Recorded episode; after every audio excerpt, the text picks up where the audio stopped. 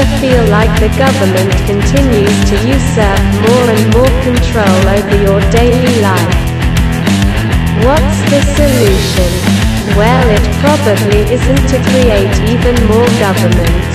Better Dead Than Red begins now. Welcome back to Better Dead Than Red. And today I got Delta Lima with me, and as usual, we got plenty to talk about. So, the first thing I want to touch on information security. I mean, and it, this goes across the board, like just uh, with the internet and everything in general. Like, you got to protect your personal information. Yeah, Okay, you, you don't want that getting out there because people will try and, you know, find a way to use it against you, you know, or try and get you fired from your job or whatever because they don't like your opinion. And there, there's people that like that's that, that's just what they do.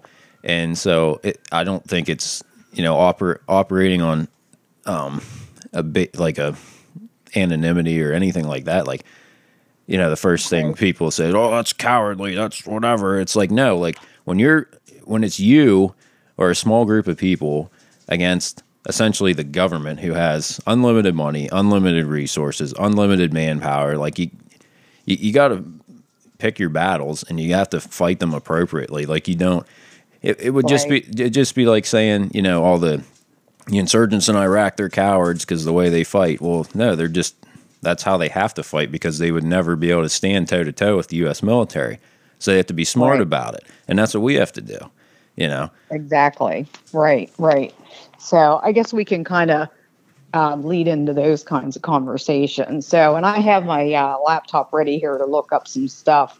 Okay. And, um, you know, uh, maybe about the U- UJS portal, you know, looked up some of these people and they're out on unsecured bail, even though they're technically supposed to be on probation. So that's that's an indication or a possibility that they could be a confidential informant. Mhm. So we're just saying that they allegedly could be a confidential informant.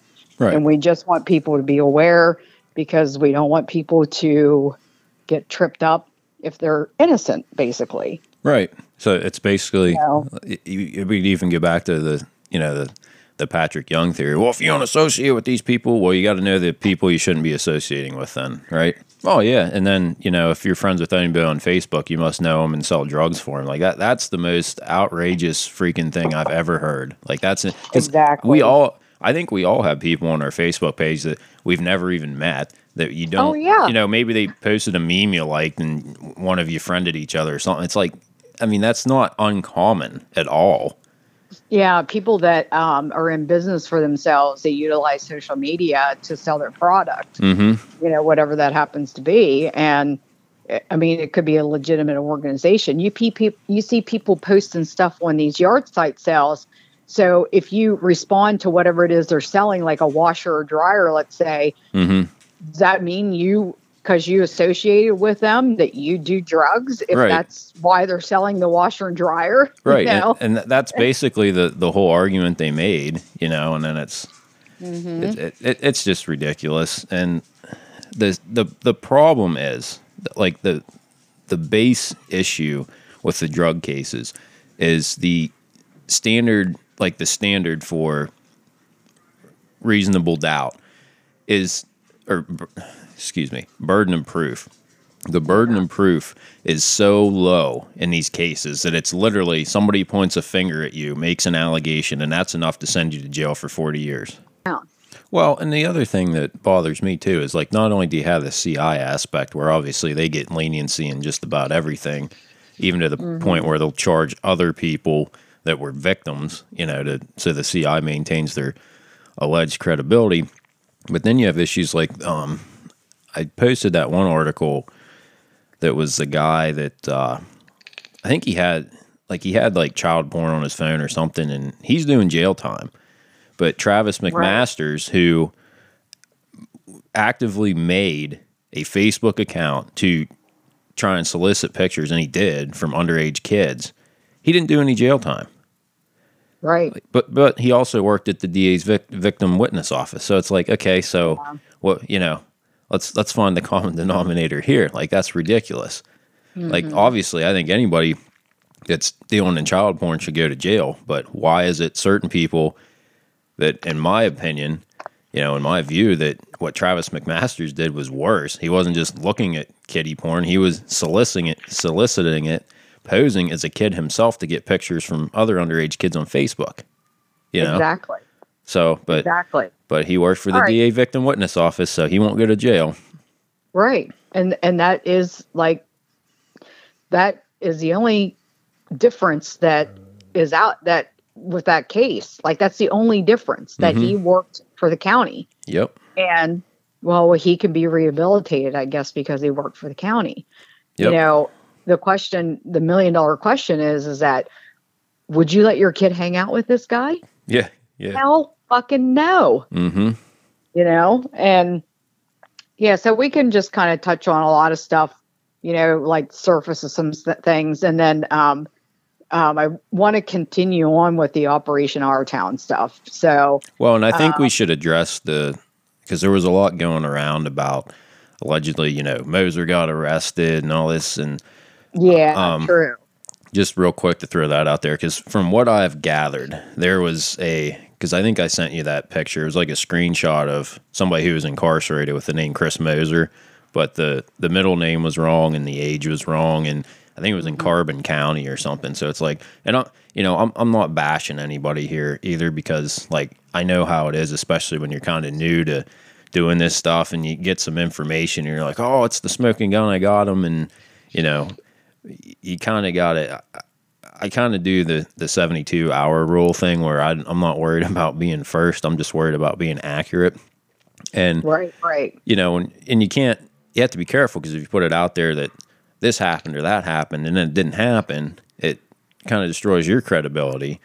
And I, I've even seen instances where there's been willful disinformation put out by certain sources that you know originate with the authorities because you start getting close to something and you're on to something and you're putting it out there. Now they got to destroy your credibility. So they're going to give you this bad information to put out that will be obviously wrong. And then people will think that everything you're putting out is wrong. Exactly. So, right. but from what I understand, there was Moser hasn't been arrested, as far as I'm aware, or anybody at APD. Uh, there is allegedly an an investigation into some misappropriation of funds. Mm-hmm. Now that doesn't mean there won't be other stuff forthcoming, and you know if the feds really are looking into it, like I said, that's kind of a foot in the door. That's a good thing. So we'll just have to wait and see what happens.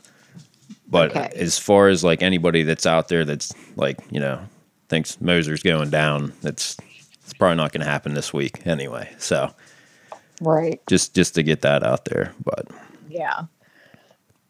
I mean, the back in the 2007 range, well, I guess I could preface it with the old the old sheet story because I've I've heard this from multiple people that used to, well, currently still do and used to work for them, but allegedly, the way because if you look at how Sheetz went, it was like all of a sudden they just blew up, and the original Sheetz store um, was kind of like a hole in the wall, and it wasn't really like a good place to go, I guess.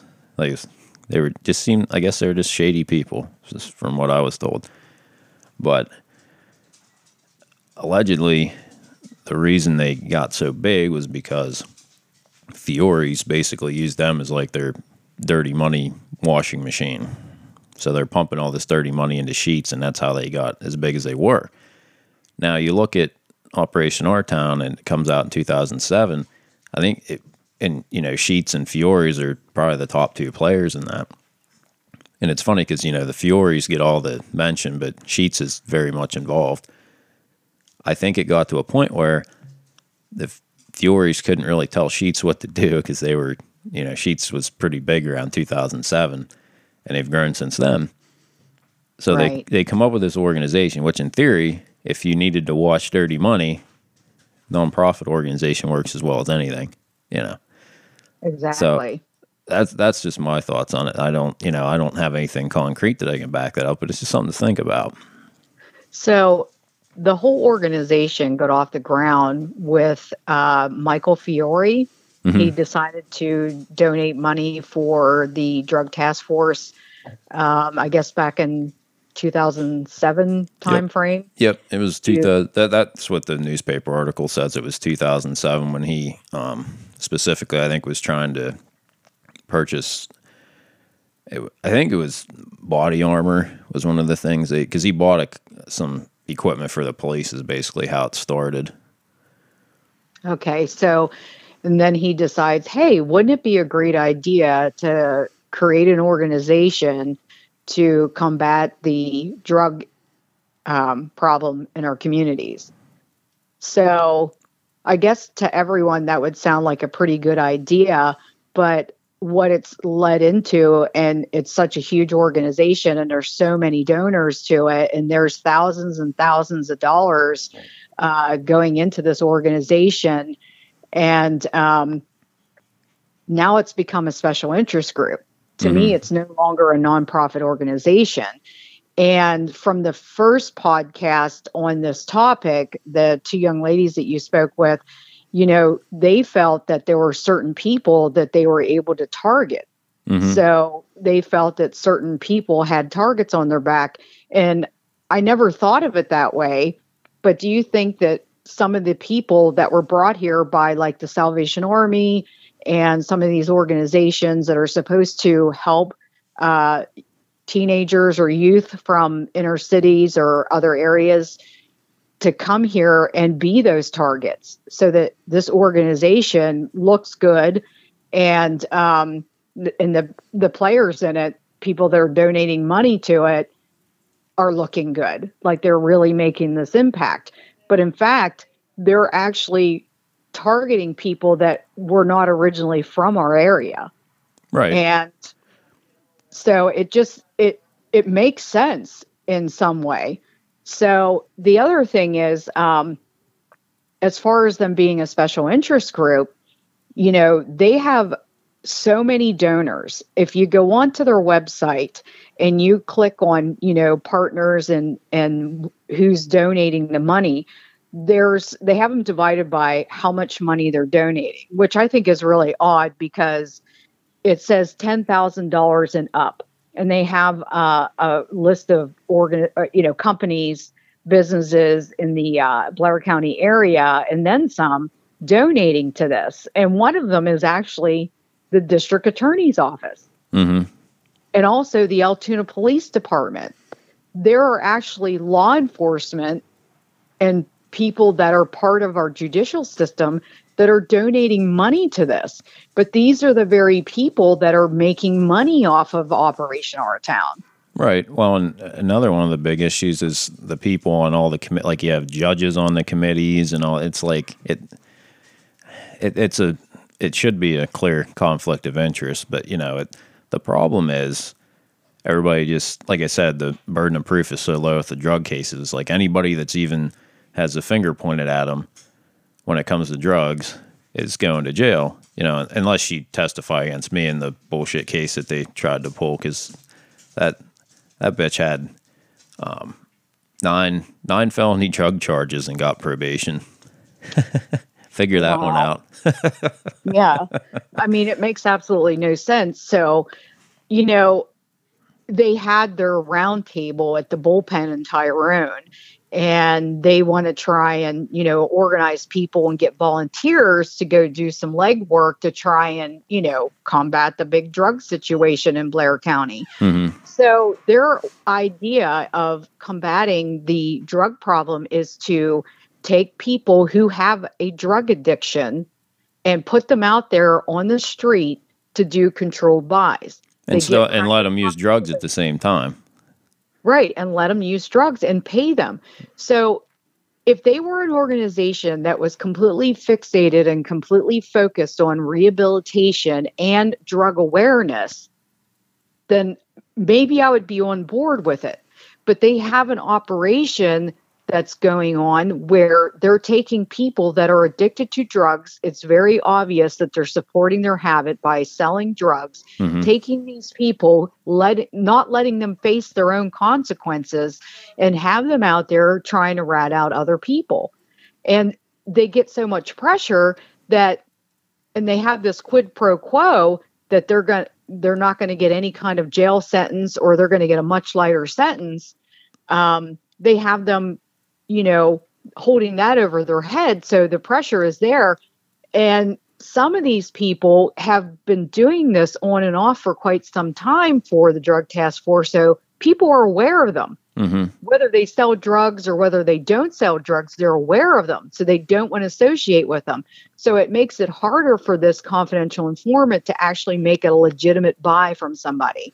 So what they're what they'll do is they're going to do something where they're going to set up a fake buy Mhm. or lie about somebody. And that's happened so many times. And, you know, just based on a family member's case, we've had to hire a private investigator. We've had to um, use a forensic analysis company to do data dumps of his cell phone and show that there was no communication between him and this confidential informant. Mm-hmm.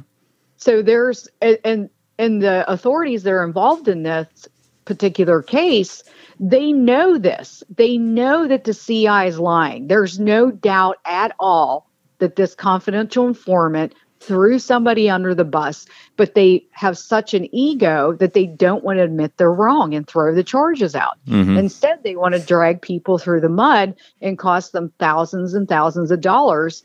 And, you know, we have the resources to prove his innocence, but there are other people out there that don't have those resources. So they take it to a jury trial and they don't really have a proper defense. Right. Because let's face it, these public defenders, they they don't do any more than they have to. Well, and, and the biggest the biggest problem is is there's such a case overload. I mean, if you look at the amount of um, public defenders compared to the the actual number of assistant district attorneys, usually the district attorney's office has more. so, and they're both Right. handling the same amount of cases. So, what's that tell you? Right. And then when you go through this donor list with Operation Our Town, the district attorney's office is listed as a donor. Mm-hmm. That is a conflict of interest. How are they able to get away with something like that? Is is just it's just beyond my comprehension. I don't get it. Well, it's because And- most most people are going to look at it and be like, "Oh, but but they're drug, you know, they're they're stopping the drug dealers and blah blah blah." But the million dollar question is, why is the drug dealer, the CI, who's obviously been in, at least been alleged to have been involved with drugs, because why else would they be a CI, right? Right. Why is their word worth more than the other person that's accused? So you ba- it's like drug dealer versus drug dealer. So like, who do you believe? But every time it's all the CI must be telling the truth because they're working with the police. You know, Right. And whenever these cases, whenever somebody takes it the whole way to a jury trial, so there there's something something to be said with that because why would they not take a plea deal and just make it go away? right? Why would they take it the whole way to a jury to prove their innocence or try anyway? The problem in this county is the juries that are selected. It's very obvious that people that are being selected don't understand what burden of proof is and what reasonable doubt is. So if there's reasonable doubt created in one way or another, then they are they're not listening to it hmm they just want to keep this narrative that law enforcement is always right and they must be guilty. Well, and But then then you have true. Matt Matt Plummer sitting up there. You know, when I think there was a case the one time where they had it was one of the situations where it was completely the CI's word. They didn't see the buy go down. It was like the CI went into a apartment building or a hotel or something with multiple rooms, and it was oh yeah, I bought it from this person. And Matt Plummer actually sits up there. And the defense attorney, I think, actually did a good job of questioning him. It basically comes down to, well, I'm a police officer, so you can trust me. Like, oh, oh, Yeah. okay. yeah, how many police officers have you seen in the news lately that are getting in trouble? Like there was a state trooper, um, the story I read here a couple days ago. He he's charged with child pornography. Well, there's been, I'd say, over the past two or three years, there's been multiple ones that have got hemmed up with that. So, Yeah. So there it, this is my philosophy regardless of their occupation if they're a human being they're capable of lying and they are capable of misconduct and corruption. hmm So that you know, when you have a situation where you have a confidential informant and that's your only burden of proof, somebody who's already been arrested, somebody who has a criminal history, are they going to tell the truth or are they going to lie? That there is reasonable doubt. Now, if you have a confidential informant that has surveillance video and the, and the controlled buy is completely videotaped, there's no getting around it, and they trace the drug task force money, there's very little doubt. There's burden of proof right there. So the district attorney has created a, a burden of proof fallacy mm-hmm. where it's not really burden of proof, but people are buying it as burden of proof. Right. And that's why um, people need to understand what it means to be a juror. You need to actually abide by the entire Constitution, not just the parts that you like that are sticking out in the media right now, like the First and Second Amendment. So people don't understand like what the Fifth Amendment is or the Fourteenth Amendment is. They completely ignore it. Mm-hmm. So when you have somebody on trial, they have constitutional rights. Mm-hmm. If the jury's going to sit there and take a nap and not listen to the defense, you're doing them an injustice. You're a hypocrite you are not abiding by the US Constitution that you so much love and say you're a constitutionalist. And there's so many people in this county that are like that. And mm-hmm. it's mostly people that are on the Republican Party. They're always saying the US Constitution, that's against the Constitution. Well, why don't they feel that way when they're sitting in a as a juror in a jury? Right why are they not considering the Constitution then? Well, and, and one of the big issues too, I think, is I mean, I think as far as I'm aware, it hasn't changed. The last time I was at um, jury duty, it was like I think you get paid like nine bucks a day or something. And it's like so you have people that might have to not go to work that day, and they're so it's like you're losing money to sit here. It's almost like they kind of rig the jury because right off the bat you're gonna be you're you're gonna assume that the whole reason you're in this circumstance of being on the jury is because of that person that's sitting in the defendant's chair. So right there, you're biased off the bat. You know? Right, right. So employers should reimburse you or pay you regardless if you are at work or if you're called for jury duty. So how many employers? Well, employer, we should just the, the county should compensate you whatever you'd be making at work because you know what, exactly. that would be a deterrent to stop bringing frivolous cases too, because they'd be actually have to pay people to sit there and listen to it. Exactly. So, and you know, that's that's the whole motto of our county. Uh, like commissioners and anyone involved in like the prison board and those kind of uh, committees, they want to cut costs as much as possible. So this would just be something else out there that they don't want to fund or uh, use any money for um, to pay a juror to right. be there and you know so they don't lose any uh, income. Right. So and I, I think i i do i'd have to double check but i'm pretty sure those i think those rates are set at the state level. So the question would be like you know the the you know all the Jim Gregory's out there that are doing so much for us. Like, why the hell haven't you fixed this? right, exactly. And uh, yeah, you and, know, and just, you know, while while I'm thinking about it, because it just entered into my mind for some reason when you brought up, you said something. I just thought um, we should touch on the Ronda Russell thing here. Right, right. In, in case any, I mean, I think pretty much everybody is aware that George Beislein passed away. What some people probably aren't aware of is that he was the one to charter. Yeah. So um, I I don't know where it's going to go from here. I mean, I'm assuming the family's still going to have a they can still sue the city, you know. Right. And the real problem is absolutely nothing's changed. So yeah. We're, yeah. we're still putting our heads in the sand and be like, well, hopefully this won't happen. Well, hopefully this won't happen again. You know? Right. And one and one of the things that they claim they're going to change is anyone coming into central court is going to be going through a metal detector and wanted. So Well, but for, for this somebody, particular circumstance, what the hell does that do? That nothing. That guy was in custody and he disarmed the officer. like, what the hell is a he? So- I'm uh, assuming he probably didn't have any weapons on his person because he came from the prison. You know, like Right. exactly. Th- like, what sense does that make? That was the most asinine thing I think I've ever read. Like, what does that have to do with an inmate disarming a corrections officer? Absolutely nothing. yeah, it's like if you're trying to pound a nail and you're like, well, I'll use a pair of pliers. You know, because uh, it, it'll probably work. yeah, exactly. Yeah. So, you know, there was a procedure issue. That procedure issue um, wasn't carried out because they don't want to pay officers any overtime, et cetera, et cetera. hmm So that that's the real been- problem that they're the- understaffed. Yes, and they they're dancing around that issue. Mhm. That is the problem. That is why this happened.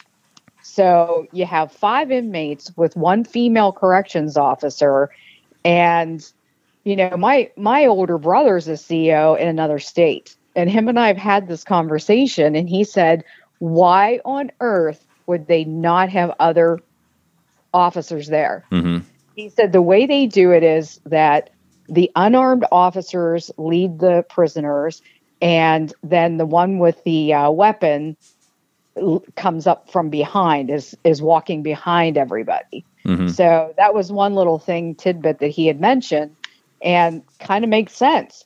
He said that when we go into court he said we have to check our weapon in. Hmm we have to check it in and then we get it back when we leave.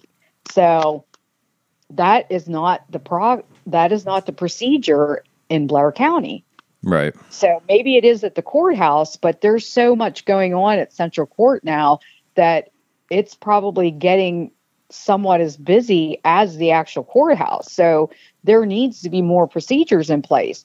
And if money is the issue then maybe there's a couple of jobs at the courthouse that are unnecessary. Maybe it's time to abolish these unnecessary jobs to actually free up money to pay corrections officers to have sheriff officers there Well, So- speaking of unnecessary, I was going through the Altoona City budget the other night, the 2022 finalized one. It's up on anybody can get on there and look. It's on altoonapa.gov. You can look at the budget and see what everybody makes. And I think the mayor's going to make 75,000 this year and the city manager's going to make 150,000. Now my question is why in the hell in in a city with I think Altoona is like 30, 38,000, 40,000 people now.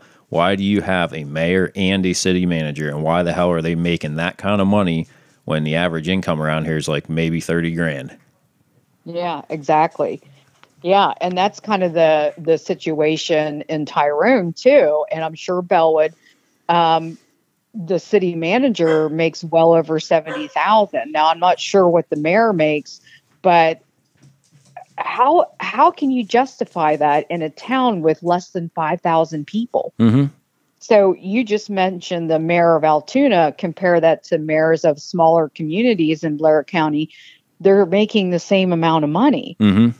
So the tax base in Tyrone, let's say, is nowhere near the tax base of the city of Altoona or Hollidaysburg, let's say. Right. Um, how do you justify a borough manager making that kind of money? Are people in the communities, these communities, that dumb? Do they not see this? Well, I, I, But they- I, I would bet if you'd ask the average person, they have no idea what these people are making. No idea. I'm- I mean, sure you, you look at the district. I think uh, Pete Pete Weeks this year. I'm because I did look at the Blair County budget the other night too, and it was like the district attorney's office is still like up around 150 grand, 160 grand. I think it's like, right. but then you have your public defenders making 30 grand a year. It's like, okay, so what's the disconnect here? You know? Exactly. exactly. That that is a big unfair uh I mean that whole situation just what they make financially public defenders Mhm. it, it- that creates an uneven playing field for anyone that's accused of a crime. Right. So, you know, that that's not okay. I Well, mean, and that, and you have people coming out of law school, which is not the cheapest career to you know pursue, and then you're making Right. thirty grand a year, and you have all these cases. I mean, it, you're kind of stacking the you know stacking the deck against them, but they they don't care because that's the way they want it to be. So, since we brought this income uh, up as far as any county um, employees, how does Operation Our Town funnel money to the district attorney's office and to any of these people that are getting paid additional money, like the drug task force officer uh, Chris Moser? Is he co- being compensated by Operation Our Town as well? Like, what's the story on that? Well, the way they the way they did it, because I'm I'm not actually sure right now if they have a privately paid drug prosecutor because obviously the original one was Pete Weeks. They hired him right out of law school back in 2007. That's part of the reason I don't like him too, is because like the only the only experience he's ever had is he was basically like you know Rich Consiglio's right hand drug prosecutor for what 13 years. I can't do math. 15, 16 years now. Um, yeah. Still stuck in 2020 when the world stopped turning. But, you know, it's like you you look at this stuff and and the way they did it was and this is how they got around it because it's it's illegal per state and federal law to pay for basically a private organization to pay a public official because Right. you would call that bribery that's that's what that is Exactly. so what they would do is Operation Our Town would donate the money. It would be allegedly get put into the county slush fund, but that exact amount of money that they donated was what the salary of Pete Weeks was. So they would say, "Oh no, it's not illegal because he's being paid by the county," and they just donate that money. But then when I, I distinctly remember there was an article or some there was some issue going on where they were um, fighting about the the amount or something, and it was like, okay, so it's you're kind of like trying to wash the money through the county, but clearly what they're putting in is what he's taking out. So how is that like? You can kind of, you know, play do the what do they call it the the mental gymnastics or whatever of it, but at the end of the right. day, they're basically paying him his entire salary. So this private organization that specializes in allegedly going after the drug dealers is paying the drug prosecutor. And the whole reason why you want your prosecutors and they're they're paying the police overtime too. The whole reason you want those people to be paid by the state is because it's supposed to come from tax dollars, is because it's supposed to be they're supposed to be impartial, which obviously they're not, but then you have this Right. private organization that's paying them.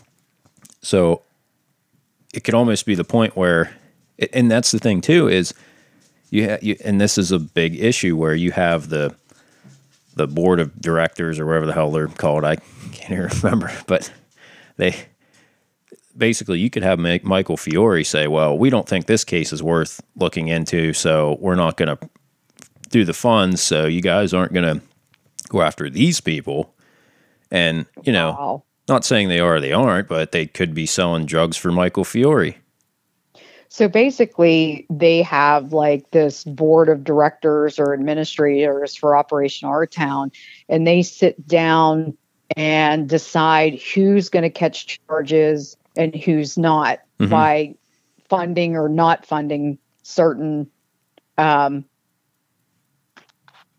people that are on the list of, uh, you know, selling drugs or selling to a CI or whatever. right So these people are going to catch charges for doing whatever criminal activity, and this this group of people who are not actually law enforcement, they're just private citizens. They're making a decision as to who catches charges and who doesn't. right So what that says to me is, and this should be clear to everyone, that if it would be, let's say, Michael Fiore's nephew or his kid or something like that, or a family member of his, that one's going to get thrown out. We're Mhm. never going to hear about it. So, but if it's somebody else, who's a nobody, I guess you could say to them, Mhm. um, they're going to catch the charges. Yeah. So- it's I don't understand how anybody because you know it's another grand conspiracy. It's like, have you looked at the goddamn facts? Like, you Right. don't see a problem here. And you know, like th- these people that are that say that we're we're out there, you know, pushing this narrative and blah blah blah and conspiracy. It, it's it's not really a conspiracy theory. Like it's it's on the damn website. Right, exactly. And you know, just a perfect example of how people slip through the cracks. Um, you know, we talked about Richard Ewing before, Mhm. and you know, a lot of people got their feathers ruffled over that. Uh, people that know him or family members and that sort of thing. But sorry, he's a pretty good example example of how corrupt the system is. hmm This is a guy that was arrested over and over and over again for the same things and was able to walk away from it every single time. Finally, he kills somebody, an innocent person. Oh, well, we need to do something now. hmm And, you know, that, and then the whole, this whole thing, I just had some information. Now, this is secondhand information, but I was told who one of the people are that they're going to trace the guns that he had back to. This person traded him a gun for drugs, meth or whatever drugs he sells. hmm So the, I know the name, and I'm going to be watching to see if this person catches charges for illegally selling a weapon to Richard Ewing Right. because in my opinion and a lot of people i'm hoping agree with me that contributed to in an indirect way to this woman being killed in that accident hmm so you know did are they going to trace all the weapons did they trace all the weapons like where did he get the weapons Right. you know, and, and that sort of thing. And then I was also told that, and this is secondhand as well, so I can't confirm this as fact, but this is just something to think about. But they say that somebody said that he is associated with a gang in Altoona, and that's who was paying his bail, like through a bail bondsman, that they were paying his bail for him to get out. hmm And I've heard of that happening before in other situations where you have someone like you either get me bailed out or I'm bringing the whole operation down. So that could very well be true. So there's a lot of twists and turns, and there's a lot of information with this Richard Ewing that people are not aware of. hmm And is it going to get brushed under the carpet? Is it, you know, are they going to act on it? That's my big question. Yeah, it, it'll be interesting to see what happens because, and I think the big thing is too, with enough of the exposure that's out there and people that realize what's going on because of you know we're putting it out there, that it kind of, and I've seen this happen before, where kind of stuff gets out in the public eye that maybe nobody would have paid attention to before because nobody's really, you know, you, you do have to put the pieces together for a lot of this stuff. It's not they don't put it out there, but Right, it's, right. It, it's out there, but you have to look for it. And then once you start putting the pieces together, it's like you know, holy shit, this is this is going on, and this is very wrong. But Right. So, in the corruption page, the whole narrative that we're trying to show is the other side of the story. Everything you, you read, like in the Altoona Mirror or any other news media, is a one sided story. There is another side to the story. And we want people to be aware of that. We want to bring up particular cases that we see and hear of just to make awareness and also get a conversation going. People will agree with what you're saying or they may disagree with your what you're saying and we've had plenty of that on our page. So um, but that's okay. You don't want to agree with it. You want to throw uh, insults, accusations, and don't do the crime if you can't do the time yeah, you know that kind of thing you can change the narrative all you want because we we believe in the entire constitution not just part of it we believe in free speech. Hmm so and that's why we don't ban anyone that's trying to cause any you know static on the page. So but this last thing that i posted about these two people that um, possibly could be a confidential informant and that's all it is. It's a possibility and their names were not printed at all. Hmm and they they knew who I was talking about. They responded themselves to the page. so if you want to make yourself look guilty, you certainly just did that. Well, and then and- the comment was, you know, prove it. Prove that I'm a CI. You just proved you're a CI. I didn't have to. Right. You walked right into it. Well, and the other thing people need to keep in mind because all you're going to get from the media is that other, you know, far establishment narrative, whatever. From that's what you're going to get in the newspaper. You're not going to hear. So when people are kind of like, "Oh, you guys are just on the the side of the criminals or whatever," well, we're not really on anybody's side. We're just telling that side of the story. And in all honesty, in a lot of these circumstances, if you want to find the truth, you have to look at both sides, and it's probably somewhere in the middle. You know, Exactly. But the fact Exactly. that that the other narrative's already out there, I don't really feel the need to like. It wouldn't make sense for me to try and be more toward the middle because it's like that other side's already out there and this side isn't. Exactly. So it, it you know, it, but people don't seem to get that, and they just say, "Oh, you're, you know, promoting this or whatever." Because, like, honestly, I personally, for me, like, if somebody wants to go do drugs or sell drugs, like that doesn't really affect me. Now, if you have, you know, somebody's on drugs and they need money and they start stealing your shit, then yeah, that's a little bit different. But just Exactly. using drugs doesn't affect me. I'm I've never done drugs. Anybody that's wondering, because you know, well, you had a case against you. Well, actually, I was accused of uh, threatening to shoot a drug dealer when I broke up an underage drinking party. So, in case anybody's Yeah. wondering about that, and it took Right. it took a jury ten minutes to find me not guilty. So, I think in Blair County, that's pretty impressive. You know, not Right. to toot my own horn, but I I I've never indulged in any drug activities. You know, I don't support people doing drugs. I think that it can destroy your life, your children's lives, your family's lives, Mhm. and the the overdose uh, resulting in death rate is pretty high in our area. Mhm. So we want, you know, we're not trying to, you know, say, look, you're a piece of shit because you're outing these people. And you know what we're saying is you are incriminating innocent people right, also. You're dragging them down with you just because you may be a friend with them on Facebook or something and you want to just get as many control buys as possible to save your own ass then there's a good possibility that an innocent person could end up getting convicted and going to prison over something they had no involvement in that's the whole point of this whole thing so and you it, it's happened. It's happened plenty of times. It's not. This isn't like a one one shot deal. right and w- i you know i myself have solid proof of somebody that's been in that situation hmm that is innocent and only association with the person that accused him is they they knew each other in high school. And we're talking 15 years ago haven't talked to each other since then. So that's all it takes. That's the point we're trying to make.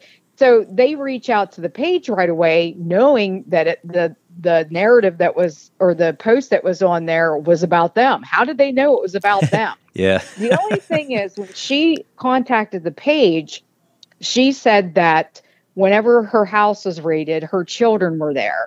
And the grandmother i think she said grandmother or a family member was willing to take the children with with her to get them out of that situation. And the police refused to let these children out of that situation that they had to sit there and watch the whole turn of events. Hmm I have to agree with her on that. Regardless if she really had drugs or there were drugs in the house or what was going on, the children had nothing to do with it. Right. If the grandmother was willing to take the children out of that situation, that should have been okay. So I will agree with her on that. So, um, you know, those are the kind of things that we're trying to expose, not the fact that you could possibly be a CI, but why are they allowing children to possibly damage mentally for the rest of their lives by witnessing this? So if you're doing the drugs, yeah, you have a part in that.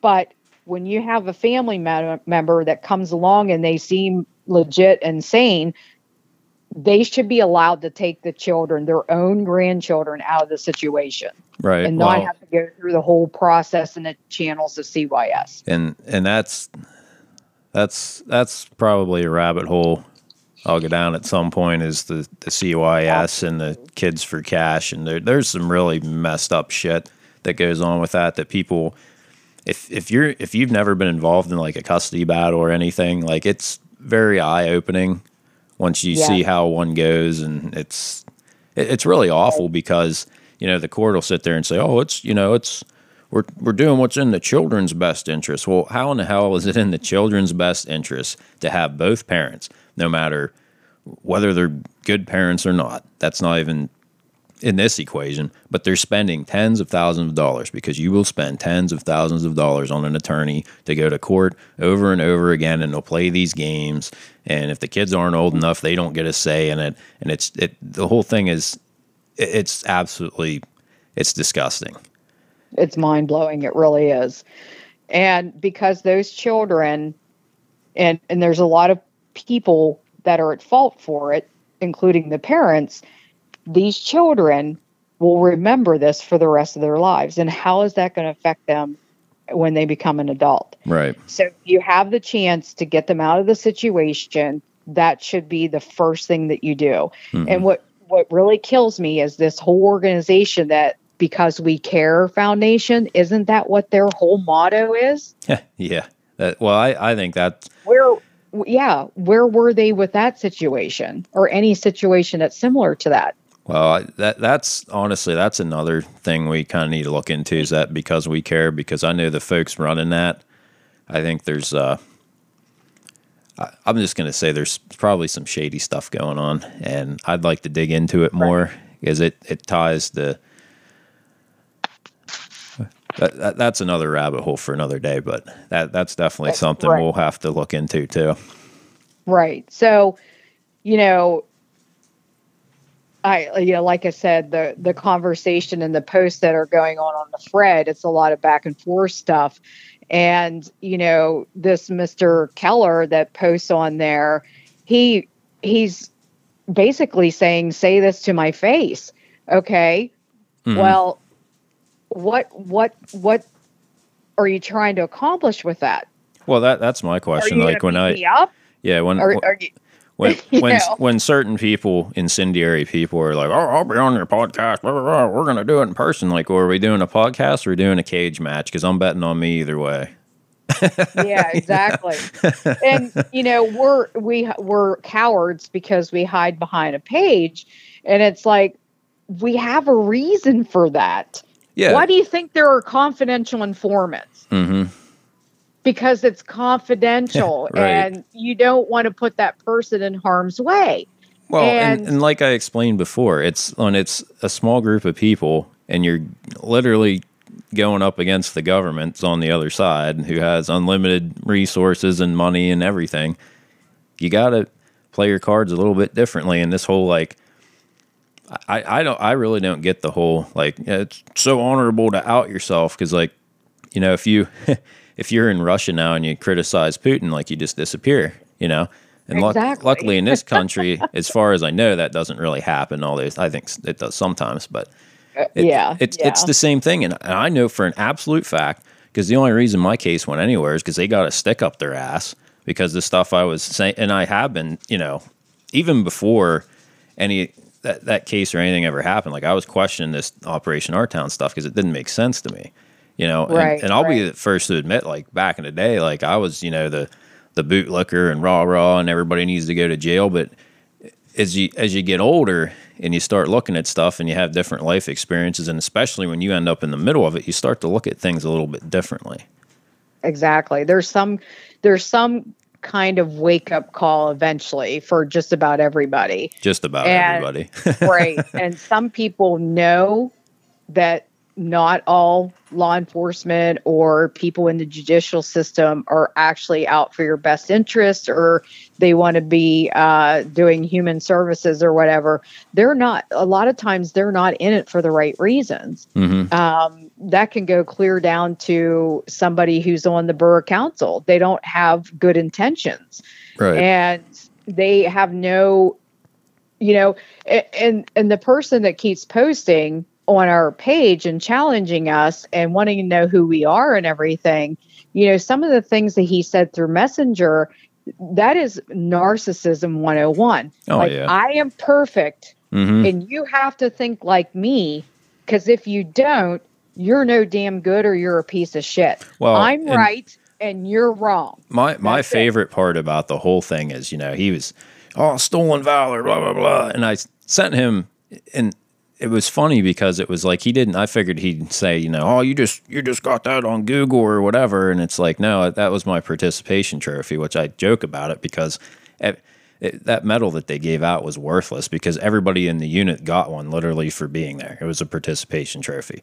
Now, right. when I put that out there, I wasn't like, you know, oh, look how great I am and this and that, and yeah, you weren't in combat, whatever. Like I, I'm one of those people. Like it's honestly awkward for me when somebody's like, "Oh, thank you for your service," because like I never fucking did anything, you know. And I put that out there. Like I don't feel like I, and, and even him, you know, oh, I was in combat and this and that. It's like okay, but you were paid for it, right? Like you didn't do that for free. Exactly. at, at, some point, exactly. like like, and you're by far not the only one. And you know, we already had the conversation about support troops and you know there's there is no infantry without the support troops backing them up and that's you look at how I mean look at the Ukraine invasion and Russia's having some issues with um, supply lines and stuff and that they just right. grind to a halt because that's what happens exactly and there are so many different people behind the scenes that allow the people in the front lines to be able to function. Mm-hmm. And with modern technology, especially, you need to have experts in the communication aspect. You know, a friend of mine um, that I've known for years, he was in the military for 20 some years and he was an interpreter. Mm-hmm. That was his job in the military. And that's an important job. Um, you know, he was very fluent in different languages um, Arabic and Greek and those kind of languages that I don't know anybody else that is fluent in those t- type of languages. So that was his job in the military. Mm-hmm. And he is a very, you know, he should be respected for what he's done. Right. So, and there are a lot of people that served in the military that weren't there during wartime, but that doesn't mean when they signed up, they didn't know that. Right they don't know if they're going to end up going to war or being, you know, overseas in the in the midst of the combat and that sort of thing. I never served in military, so I can't sit here and say, um, well, what you did in the military wasn't really relevant. I, I'm not going to sit there and say that because I never served, right. and I have no right to say that. And I had said this before whenever my husband and I are out in public and we're in a restaurant and we see someone who's a veteran, they have a hat on or something like that, mm-hmm. we buy them their lunch or dinner or whatever. We don't ask them, well, did you yeah. Did, go, did you actually you get shot at? You know, or because if not, you're a, you're not any? a real veteran. yeah, if you if you didn't do that, you're not a real veteran. Yeah. We don't ask that. We just know they're a veteran, and that's good enough for us. Well, and, and that's the way it should be for everyone. The other side of the coin is because you have two schools of thought, and he he was kind of operating on both of them because it's like, okay, so you have yeah, you served your country or whatever, but there's a lot of shit bags in the military too. Like just because you serve doesn't mean you're a, a good person or anything. Because it's like he has that. Yeah. He has some kind of chip on his shoulder about something because he he keeps putting out there, oh, I did this for years in state police and whatever. And it's like, well, you were probably a real fucking prick to deal with. You know, right, right. you, you, caught somebody doing six over the speed limit. He probably went on was screaming at him. You know, this one of those. yeah. yeah, but yeah.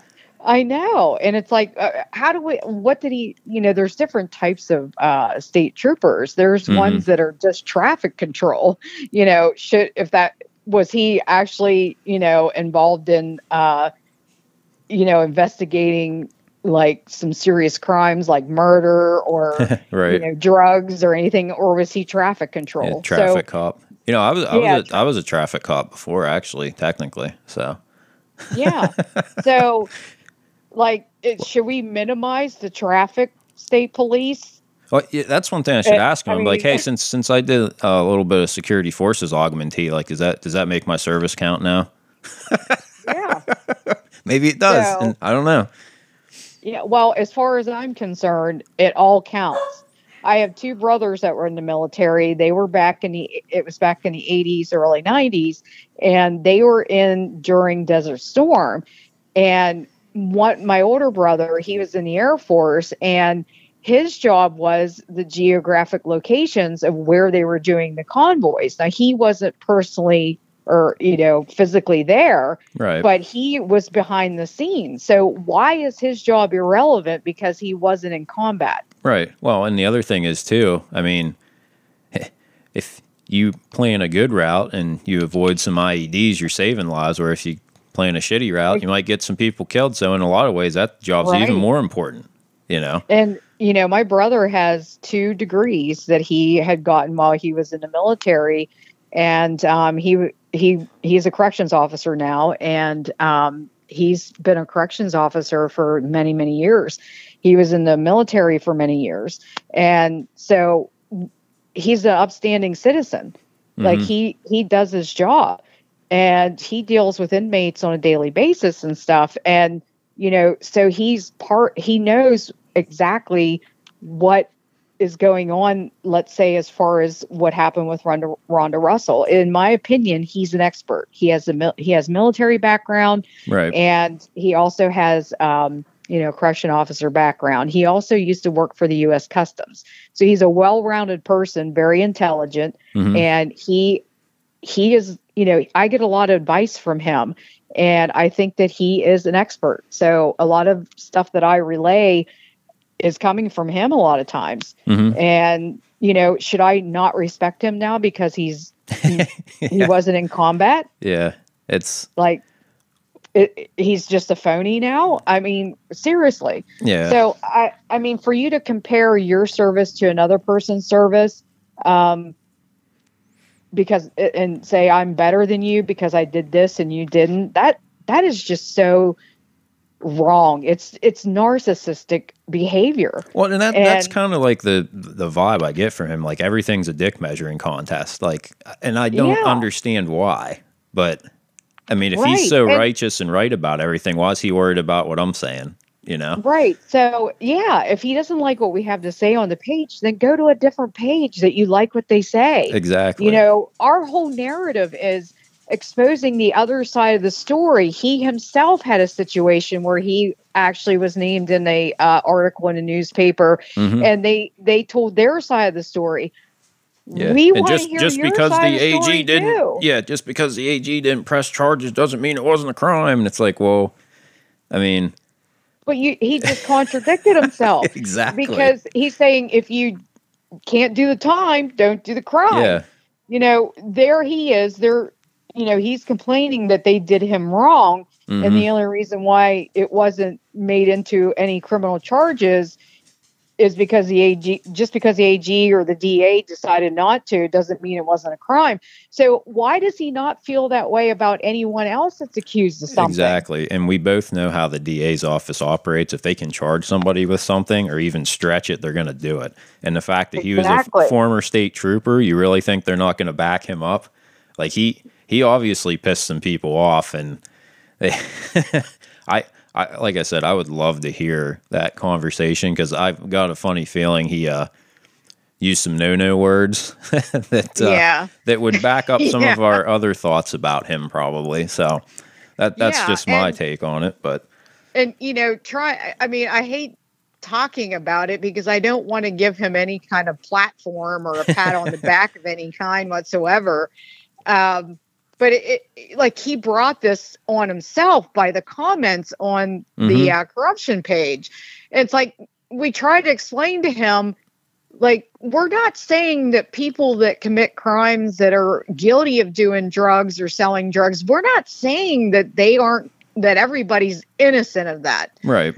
Um, I, I think maybe- above all, we're basically saying, "Hey, question everything." Like that. That's basically Right. my mentality, and there's nothing wrong with that. In fact, it would be more wrong not to question everything.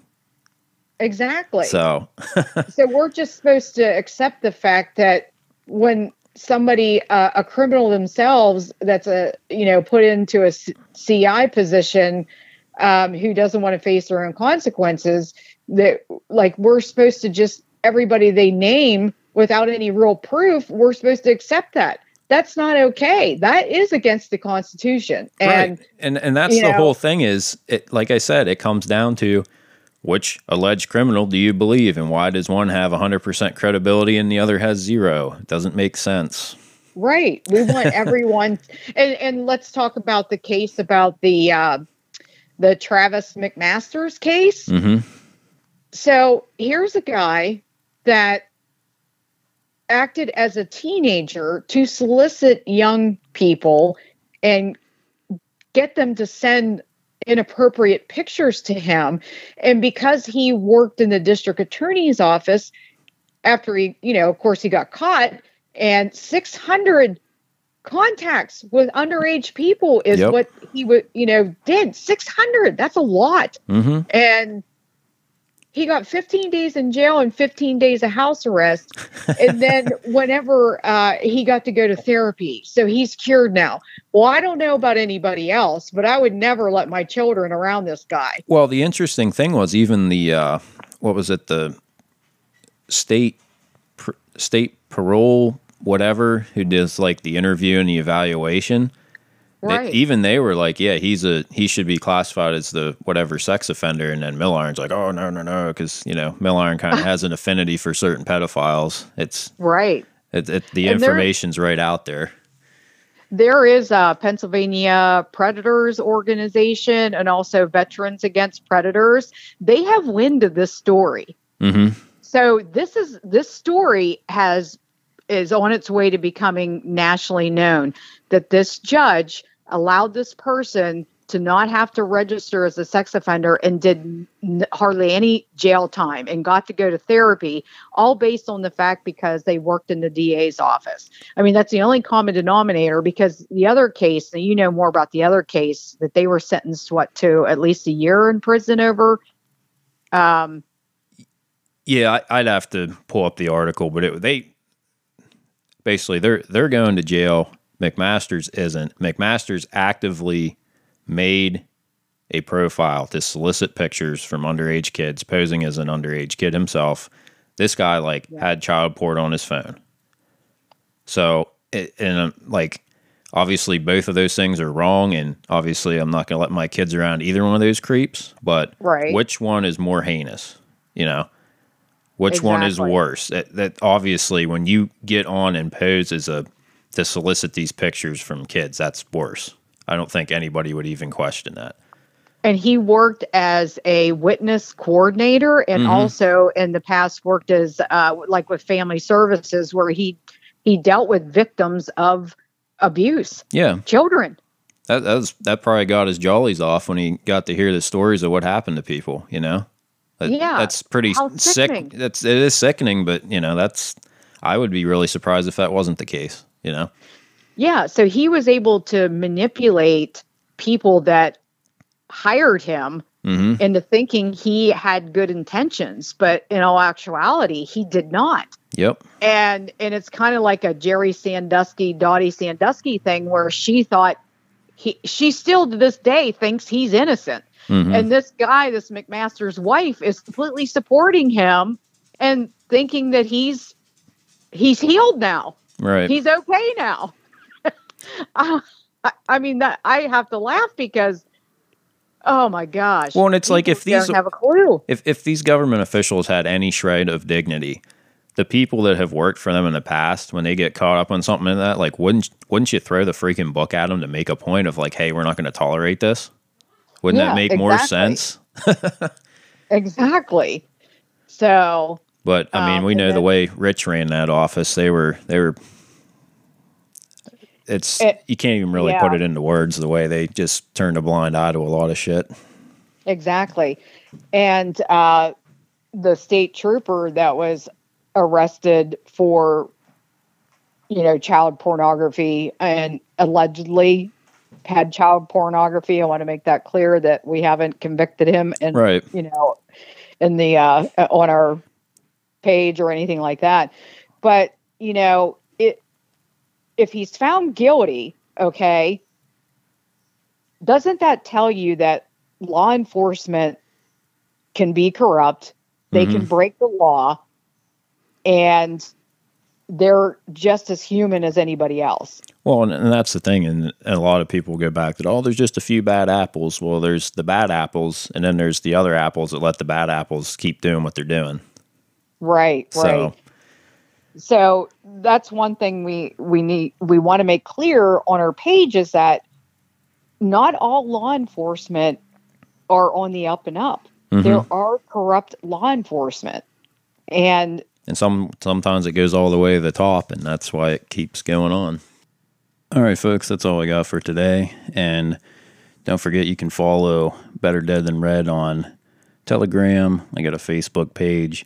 Um, i usually put updates on my uh, instagram page as well. So be sure to get on all those and i'll see you guys hopefully in a week